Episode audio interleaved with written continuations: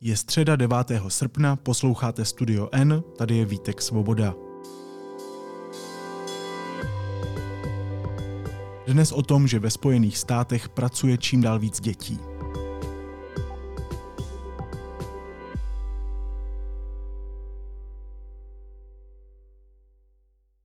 A federal investigation has uncovered shockingly high numbers of children working at cleaners at slaughterhouses for the major U.S. company PSSI. Fenomén dětské práce se vrací do Spojených států. And what did you find? That there were minors employed across the country between the ages of 13 and 17 working the overnight shift. This was not a mistake. There's no way that this was just a mistake. How many minors did you identify? 102 minors at 13 different plants in eight different states. Továrny v USA využívají práce dětí, které do země v posledních letech, obzvlášť po pandemii COVID-19, proudí v čím dál větších počtech.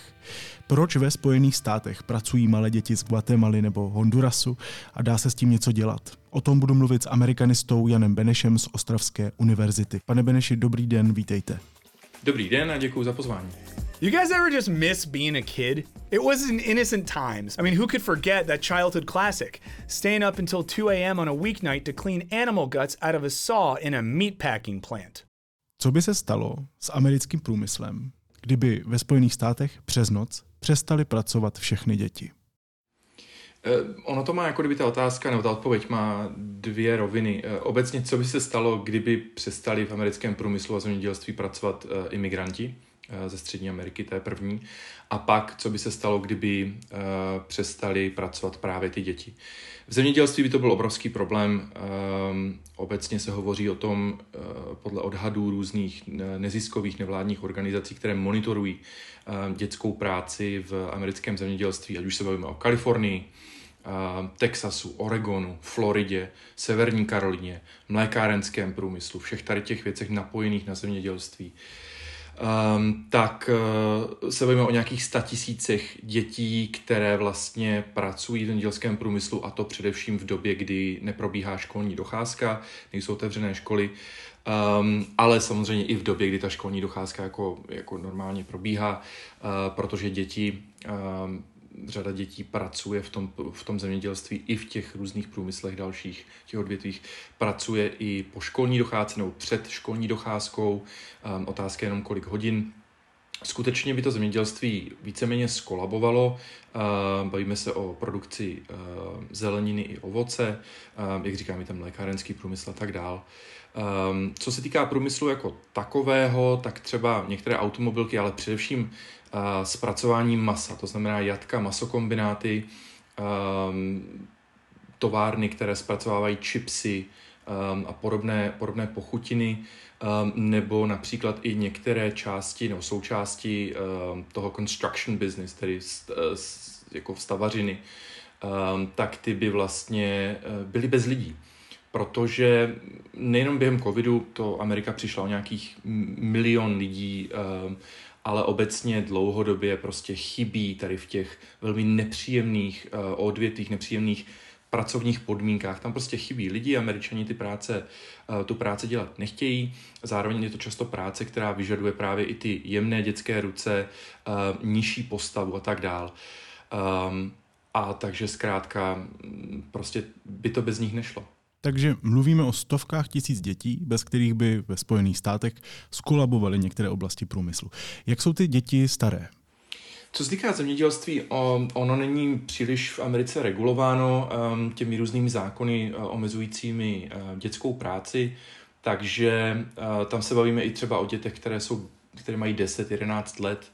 Naprosto běžné je, že od 12 do 16 víceméně jako děti pracují jako skutečně jako já nevím, produkce melounů eh, v Kalifornii, ale hlavně třeba jako mm, sběr hroznů, jo, tak to tam, tam skutečně děti jako pracují ve velkém.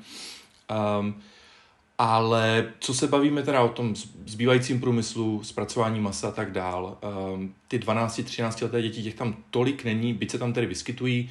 Uh, víme to z různých statistik, víme to i z toho, že existují samozřejmě jako dost hrozivé incidenty, které proběhly um, kdy děti umřely nebo byly nějakým způsobem um, jako dost, dost závažně poraněny při té práci, ale obecně se teda bavíme o tom, že američtí zákonodárci v některých státech se snaží teďka co nejvíce připravit podmínky pro to, aby 14 až, 6, 14 až 16, 14 až 17 leté děti um, mohly vlastně co nejjednodušeji um, s co nejmenšími omezeními uh, pracovat v některých těch průmyslech. A chápu to správně, že těch dětských pracovníků a pracovnic, když to spojím ty dvě slova, tak ty dětských pracovníků um, přibývá? Pokud ano, tak proč? Na co, na co to je reakce? Co se to děje?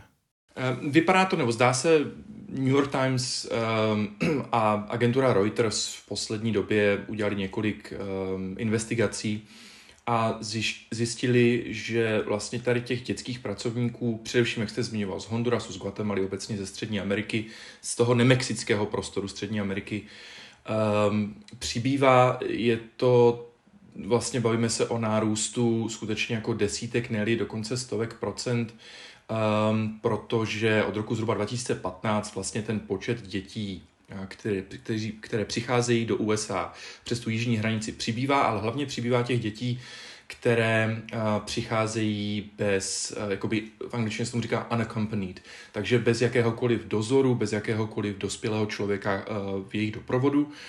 A ujímá se jich potom ministerstvo zdravotnictví americké, které vzhledem ke kritice toho, um, jak se vlastně děte, s, dětem, s dětmi zacházelo během Trumpovy éry a na začátku Bidenovy éry, um, tak se pokouší co nejvíce dětí vlastně propouštět k takzvaným sponzorům, případně uh, k rodinným příslušníkům a během toho, co tam ty děti jsou, tak vlastně probíhá nějaké tady zpracování té dokumentace, případně udělení nějakého statusu uprchlíka a podobně, uh, zelené karty a tak dále. Ehm, no a během toho prostě ty děti ehm, se často ocitají v pozici, kdy dluží peníze překupníkům, které, kteří je pomohli vlastně dostat na tu hranici, ehm, dluží peníze případně těm takzvaným sponzorům, což čím dál více nejsou jejich rodiče nebo příbuzní. Um, a prostě jsou tím pádem nucení vůbec si na sebe vydělávat a samozřejmě tam ten faktor, proč vůbec odcházejí z té střední Ameriky do USA, to je, že tam je velmi jako uh, nepříznivá situace, politická, společenská, obrovská chudoba a vlastně to, že rodina pošle eh, jedno či dvě děti uh, do Ameriky pracovat, může znamenat vlastně rozdíl mezi um, jako naprostým pádem do chudoby a možná i nějakým jako živořením naprostým a tím, že můžou přežívat. Eh, bavíme se o tom, že třeba i desítky dolarů měsíčně eh, postačí nějaké rodině v Hondurasu nebo v Guatemala v těch, v těch rurálních oblastech k tomu, aby, aby zvládla přežít.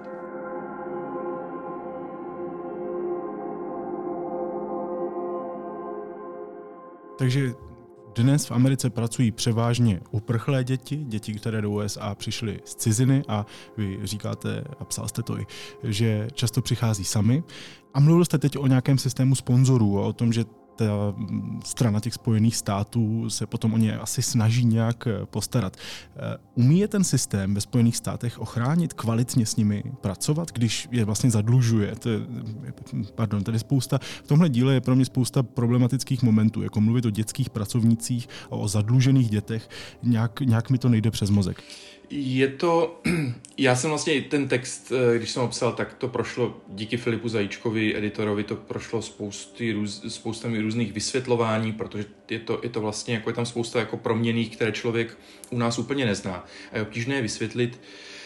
Um, obecně platí, že v letech 2016, respektive 2017 až 2020 um, proběhla velká kritika v amerických médiích a vůbec na té politické sféře vůči tomu, jakým způsobem um, americká vláda zacházela s dětmi, kteří, který, které přicházeli ať už z rodiči um, nebo bez rodičů na, na tu jižní hranici.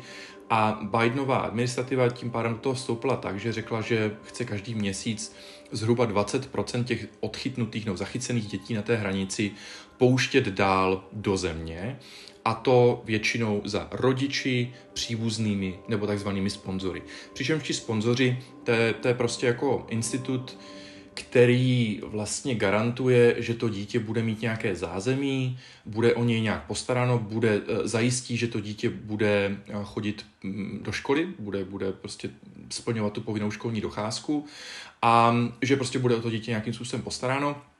Problém je v tom, že těch dětí je dnes tolik. Za poslední dva roky se hovoří o tom, že je to více než čtvrt milionu dětí, z nichž uh, zhruba dvě třetiny potom končí v nějaké, uh, v nějaké teda práci. Um, tak vlastně to je tak obrovský počet dětí, že statistiky nebo odhady těch sociálních pracovníků, kteří pracují pro to ministerstvo zdravotnictví, hovoří o tom, že mm, nějakých 85 tisíc dětí za poslední dva roky vlastně se tak nějak jako kdyby ztratilo.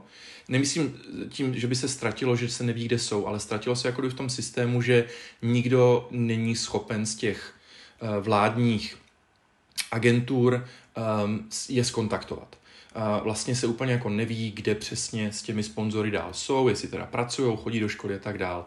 Školy vlastně se nacházejí dneska už v situacích, hlavně v těch hraničních státech, jako je Texas, Nové Mexiko, i ta Florida, Alabama a podobně. Uh, a Kalifornie, kdy, a já jsem to sám, že jsem žil nějakou dobu a studoval v Texasu, tak jsem si to vyslechl několikrát, že se prostě stane, že v průběhu školního roku přibydou desítky dětí do školy nějaké vybrané tam chodí nějakou dobu, ale pak vlastně se postupně začnou vytrácet, protože musí plnit, mm, řekněme, 6, 8 až 12 hodinové směny, aby si teda vydělali ty peníze na ty dluhy těm sponzorům, překupníkům, posílání rodičům. A takže školy už vlastně dneska jsou v takové situaci, tady v těch hraničních státech, kdy ani nereportují um, to, že jim ty děti mizí nebo že chodí do školy jako úplně utahané, spí jim tam.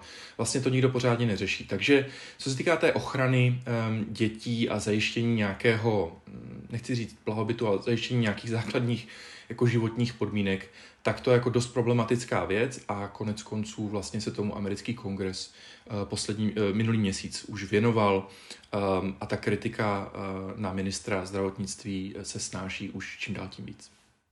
Takže když se vrátím k problému té dětské práce, je to celé navázané jen na děti chudé ze slabších sociálních poměrů, na ty děti, co uprchly, nebo chápu to správně, že to průměrné v Americe narozené bílé dítě nezačíná pracovat už v dětství, že tohle je opravdu velmi provázáno, možná stoprocentně provázáno s migrací? Uh, ne, tak takhle bych, to, takhle bych to nestavil. A je pravda, že tohle jsem třeba v tom článku vůbec jako kdyby nezmiňoval. Uh, je to dobrý dotaz uh, na vysvětlení celé té situace. Obecně platí, že, že v Americe mm, vládne taková dlouhodobě, historicky vládne jakási puritánská morálka, že práce člověka šlechtí, naopak um, zahálka je vlastně jako naprosto opovrhovanou uh, vlastností. A to platí i proto, jak, uh, když to pojmu teda velmi obecně, uh, ta majoritní společnost, uh, to znamená bílí američané, ale vůbec i jako afroameričané, další skupiny, ti, co už jsou asimilovaní do toho, do toho amerického, uh, do té americké společnosti eh, rádi hovoří o tom, jak oni ve 13, ve 14 dělali někde na brigádě, ostatně my to vlastně děláme taky v České republice, um, že v 15 prostě mají to v CV, že v 15, v 16 byli šéfem pobočky McDonaldu někde tam u nich v Zapadákově. Jo? Um, to si myslím, že tady ta, tady ta hodnota jako kdyby té, té práce už odmala uh, obecně platí v Americe a je to jako něco, co se, co se, co se jako oceňuje. Ale tady se bavíme o tom, že um, americké vládní agentury, různé inspektoráty a tak dále zjišťují, že čím dál tím více um, nacházejí čím dál tím víc dětí v drtivé většině imigrantů, a to ze Střední Ameriky, v uh, pracovních podmínkách a v uh, odvětvích, ve kterých by děti jejich věku absolutně neměly co dělat, nemají tam vůbec co pracovat a tím pádem Eh, neplatí proto, takže tam je to spojené s tou imigrací, ale pokud bychom se obecně bavili o dětské práci, o tom, zda děti, teenageři, adolescenti pracují v USA, tak to je samozřejmě, to má jako různé vrstvy, různé, uh, různé úrovně, ale co se týká tady těch skutečně jako nebezpečných prací, uh, nelegálních vlastně podmínek, tak tam se bavíme v drtivé většině o imigrantech takže záleží i na té práci. Pořád se mi těžko chápe, jak se Spojené státy dostaly do situace, kdy některá odvětví nutně potřebují dětskou práci. To zní uh, přece šíleně. Má to i nějaké historické kořeny, nebo jak to bylo s dětskou prací historicky? Ono, když se často Vlastně, když se hovoří o imigraci obecně, když, když ve zprávách prostě čeští čtenáři no, nebo, nebo diváci slyší, vidí čtou o tom, eh, co se děje na jižní hranici eh, USA s Mexikem, tak se zapomíná, nebo málo kdy se zmiňuje to, že prostě firmy Bavíme se o stavařích, eh, jako o, o tom construction business, bavíme se o právě těch masokombinátech, ale i automobilkách a vůbec v tom těch dodavatelích nebo subdodavatelích těch velkých globálních korporátů. Oni ty firmy v Minnesota, ve Wisconsinu, v Texasu, jako po celém USA, Arkansas, oni lákají strategicky pracovníky ze střední Ameriky, navzdory tomu, že vlastně by to, že přijdou, tak porušují tím americké zákony ohledně jako imigrace a prostě překročení hranice a tak dále, tak firmy vlastně jako vědomně lákají tady ty pracovníky a chtějí je přilákat, protože dlouhodobě v těch něko, některých odvětvích, jak jsme se bavili, záleží na té práci, záleží na tom odvětví, tak v některých odvětvích oni prostě nejsou schopni sehnat Američany ve smyslu bílých Američanů, případně těch, kteří už tam nějakou dobu žijí, ti už nechtějí pracovat v tak obtížných podmínkách, eh, nebezpečných podmínkách a za tak nízký plat.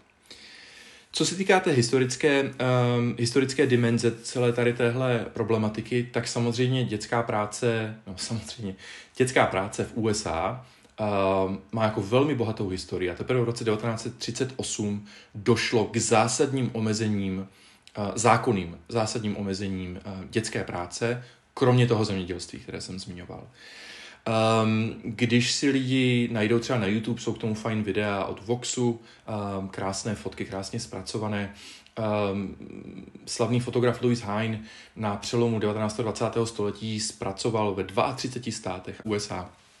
Uh, udělal prostě fotografie z těch různých továren, uh, pil, um, všemožných prostě jako fabrik, tak zpracoval fotografie těch, těch dětí, opravdu malých, často imigrantů, Čechoslováků, Italů, Irů, židovských dětí.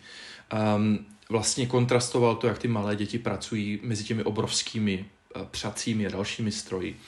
A i tahle doku, fotodokumentace vlastně vedla k tomu, že nakonec teda v roce 1938 došlo k tomu zásadnímu omezení dětské práce.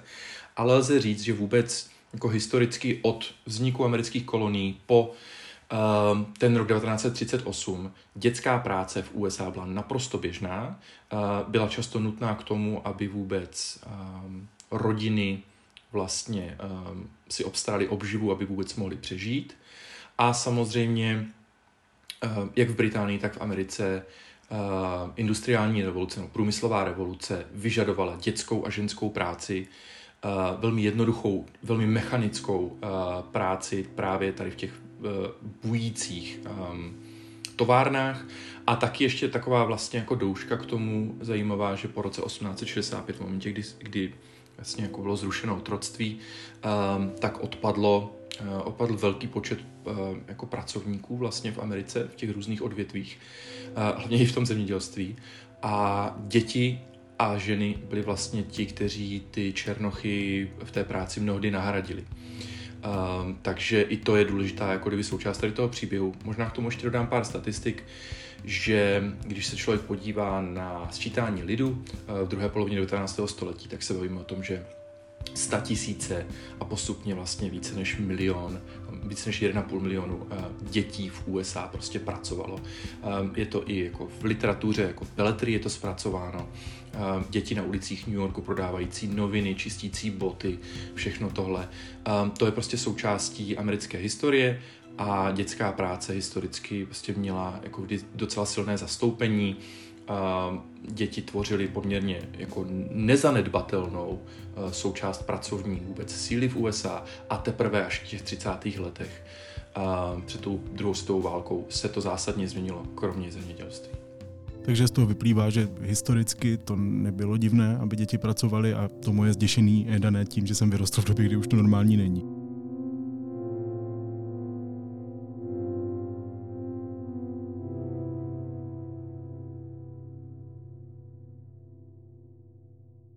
Kdy se ta současná situace začala podobat té dávné? Proč se to vrátilo? To je fakt jako divný comeback z, zrovna. Rozum, rozumíte mi? Ten comeback, takhle, to, že děti přicházejí mm, z těch zemí Střední Ameriky do USA, to je věc posledních zhruba 13-14 let. Opravdu intenzivní. Ehm, je to od roku 2015 a jako ultra intenzivní bych řekl, že je to od roku 2019-2020 s, s tím, jak začala pandemie ehm, COVID-19. Um, vrací se to jako do těch starých kolejí hlavně, nebo to porovnání vlastně tady s těmi, s těmi historickými reáliemi e, si myslím, že je hlavně v těch oblastech, kdy dochází k naprosto absurdní jako obhajobě ze strany především republikánských, ale mnohdy, mnohdy i demokratických eh, zákonodárců, kteří hovoří o tom, že um, vlastně umožnění uh, práce teenagerům, um, bavíme se teenagerů jako od 13, prostě no, od 12, od 13 let, um, tak je vlastně jako kdyby, je to benefit. Mě to občas, trošičku mi to připomíná u nás debatu o tom, že středoškoláci prostě, když se nedostanou na Gimple, mají jít dělat nějaké řemeslo, um, tak tady vlastně asi musím najít ten název přesně uh, toho zákona, ale zákon, který, uh, který je v kongresu uh, federálním a který, o který se snaží, vlastně o jeho prosazení se snaží, ale lobují za něj i některé jako firmy, například restaurač, asociace restauratérů, um, tak se jmenuje Teenagers Earning Everyday Necessary Skills – to znamená, teenageři získávají každodenní um, zásadní nebo důležité jako dovednosti. Takže ta argumentace, že vlastně um, je důležité, aby děti uh, získávaly tyhle dovednosti, budou se jim hodit dál v životě, to, že mají být uh, plnohodnotným členem společnosti, které, který uh, přispívá, vydělává na sebe a není jenom uh, přítěží té společnosti, to je obecně jako mentalita a vůbec morálka, která v Americe jako dlouhodobě existuje. A um, to, v čem se to vrací do těch, do těch podmínek historických, je i to, um, že se prostě um, uvolňují nebo deregulují v, mnoha státech, nejvíc v tom vyčnívá Iowa a Arkansas v té poslední době, v tom posledním roce. Um, fakt se jako deregulují podmínky nějaké kontroly, inspekcí, um, vůbec to, že by mohl být zaměstnavatel nějakým způsobem uh, právně zodpovědný za to, co se stane těm dětem, uh, to, že vůbec zaměstnává děti, to, že to, to se pak těm dětem může stát v té fabrice. Uh, to je to, to je to, kde se jako USA vlastně vrací, um, teda jako 100 let, uh, víc než 100 let naspět. A co je na tom ještě jako úplně fascinující, teda pro mě jako amerikanistu, že se to děje ve státech, které zároveň v posledních dvou letech zavedly zákony údajně na ochranu dětí před zhoubnými ideologiemi, před nějakou indoktrinací, že je chrání ve školách a tak dále. On Monday, Governor Ron DeSantis signing it, showered in applause from fellow conservative lawmakers who see it as a victory for parents. We will make sure that parents can send their kids to school to get an education, not an indoctrination. Ale zároveň um, vlastně ti stejní zákonodárci jedním dechem um, dodávají, že potřebují prosadit tady ty podmínky. Často jsou samozřejmě pod vlivem těch různých firm a, a lobbystů, um, že potřebují uh, prosadit tady ty podmínky pro to, aby děti um, teda mohly takhle pracovat, ale ta důležitá věc je to, že argumentují tím, že vlastně jde o rodičovské právo na to rozhodovat o tom, co děti mohou a nemohou dělat. Stejně jako o tom, co mohou a nemohou studovat ve škole, tak úplně stejně vlastně to aplikují i na tu, i na tu na tu práci, na to zaměstnání.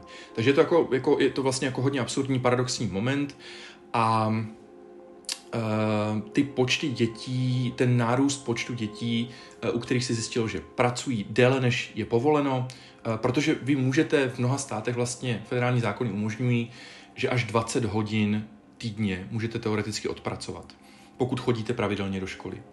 Ale i studie ukazují, že jakmile pracujete více než 20 hodin, těch 20 hodin je fakt jako maximum, a pokud pracujete týdně více než 20 hodin, tak samozřejmě ty děti jsou unavené, ztrácejí pozornost, nejsou schopné tu školu zvládat, ten vývoj se jim zastaví, nemají čas vůbec jako na, na volný čas, že jo?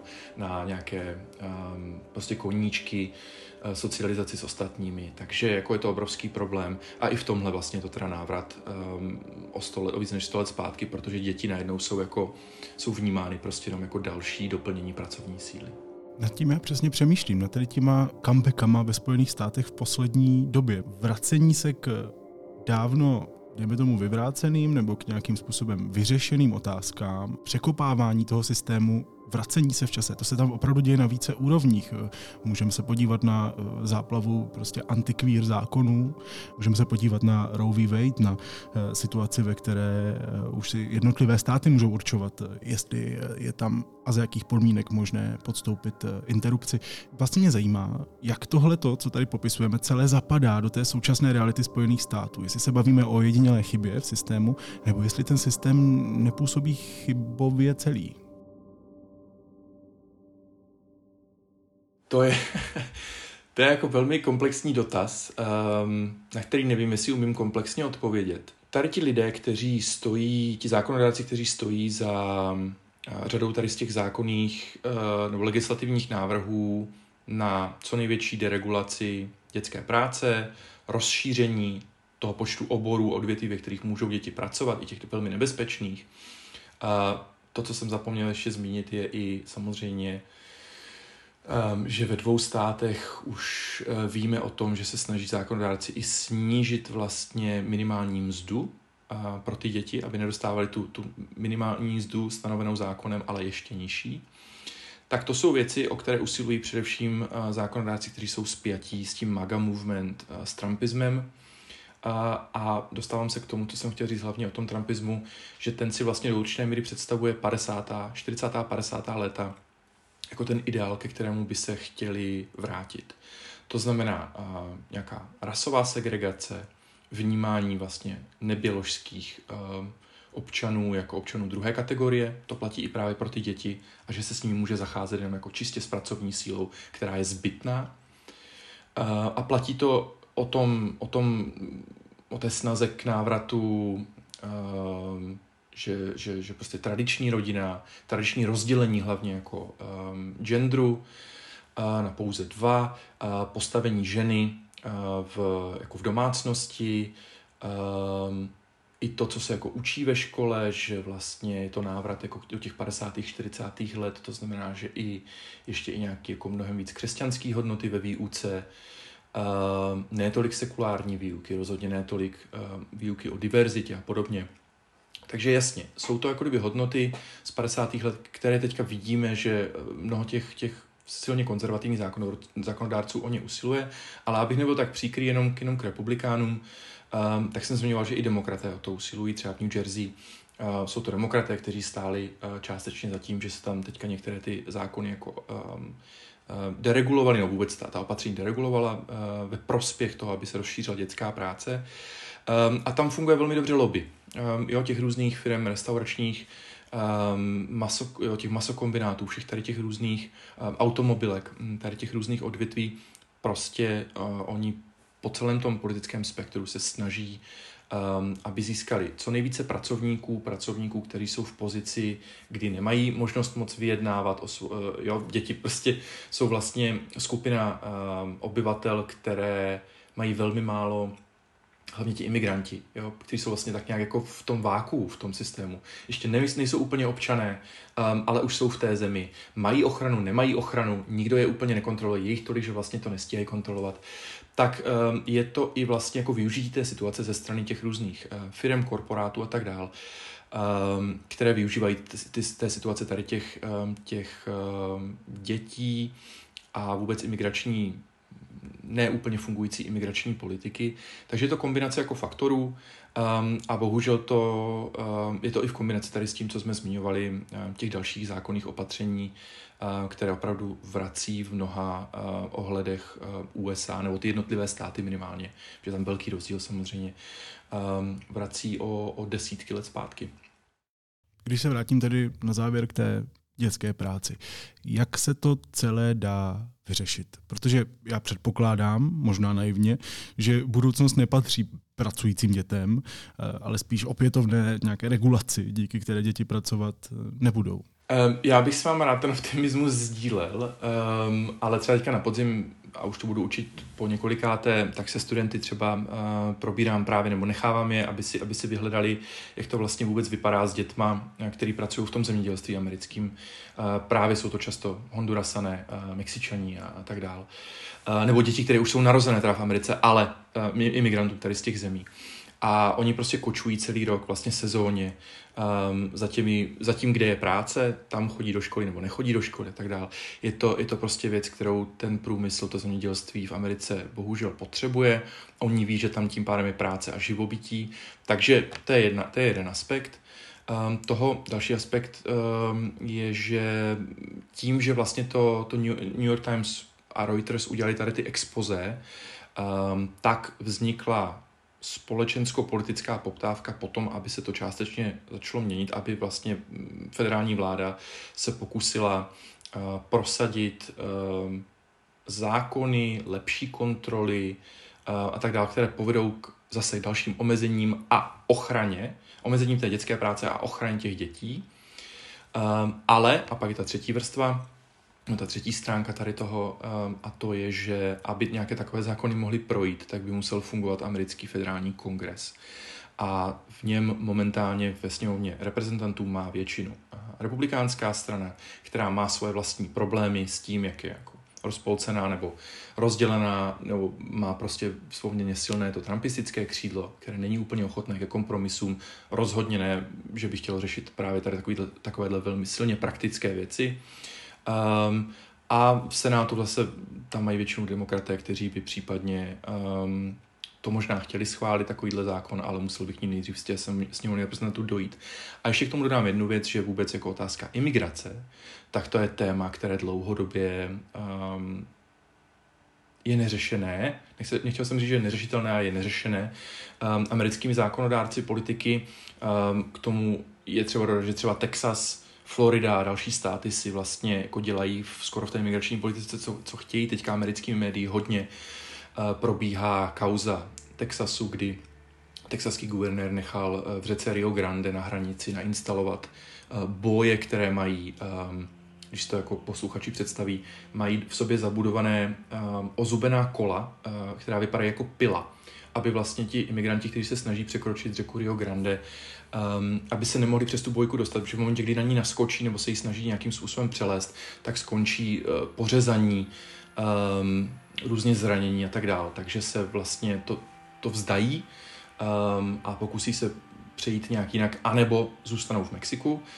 Um, takže jako ta, ta migrační politika je tak neskutečné, je to obrovské politikum, je to obrovský problém, je to velmi jako nabité emocemi, je to velmi lehce zneužitelné médii a zneužívané médii a hlavně USA má vlastně jako velmi krátký politický mm, cyklus, volební cyklus, um, takže imigrace se dá velmi jednoduše zneužít a tím pádem řešení vidím uh, je jako v nedohlednu, ale samozřejmě uh, federální vláda, když to zjednoduším, má nástroje, aniž by potřebovala kongres k tomu, aby nějakým způsobem zasáhla, omezila to, co se děje uh, a pokusila se těm dětem uh, pomoct.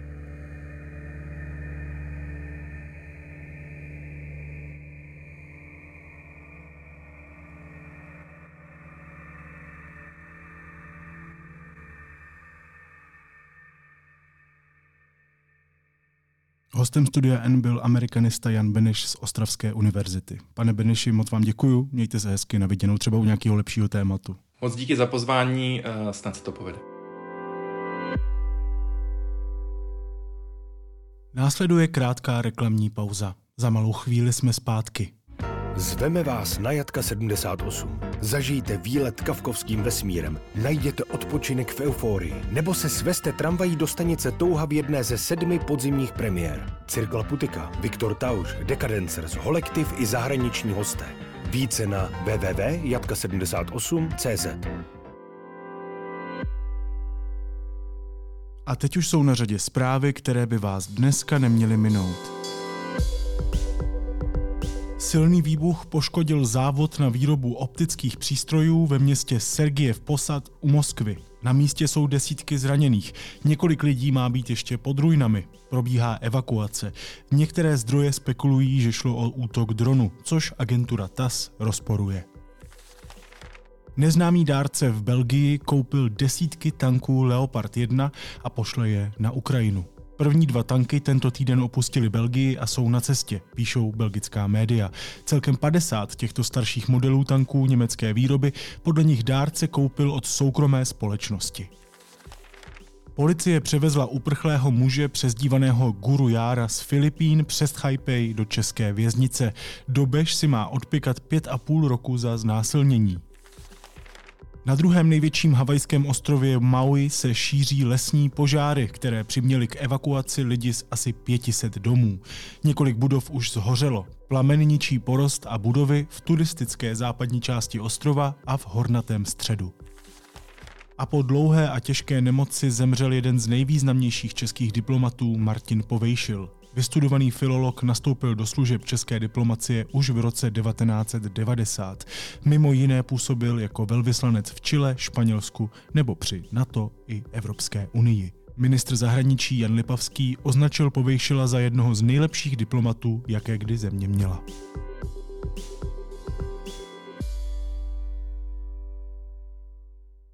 A na závěr ještě něco, co mě zaujalo a možná by mohlo i vás. Dneska pro vás mám tip na aplikaci, která se jmenuje Movap. Psáno M-O-V-A-P-P. A proč se ta aplikace takhle jmenuje? Mova je totiž, jak jsem se dočetl, ukrajinský výraz pro jazyk. Tato aplikace je takovým praktickým slovníčkem různých pojmů, učitelkou ukrajinské abecedy eh, a taky takovou zábavnou formou pro učení ukrajinštiny nebo češtiny pro děti. Eh, slovníček, který tu najdete, obsahuje stovky základních eh, slovníček a frází, které si můžete poslechnout, přečíst, naučit se. Je to hezky poskládané, takže to dává smysl, velmi dobře se v tom pohybuje. Pak je tady samozřejmě možnost naučit se ukrajinskou abecedu, nebo naopak českou, pokud jste e, cizinec.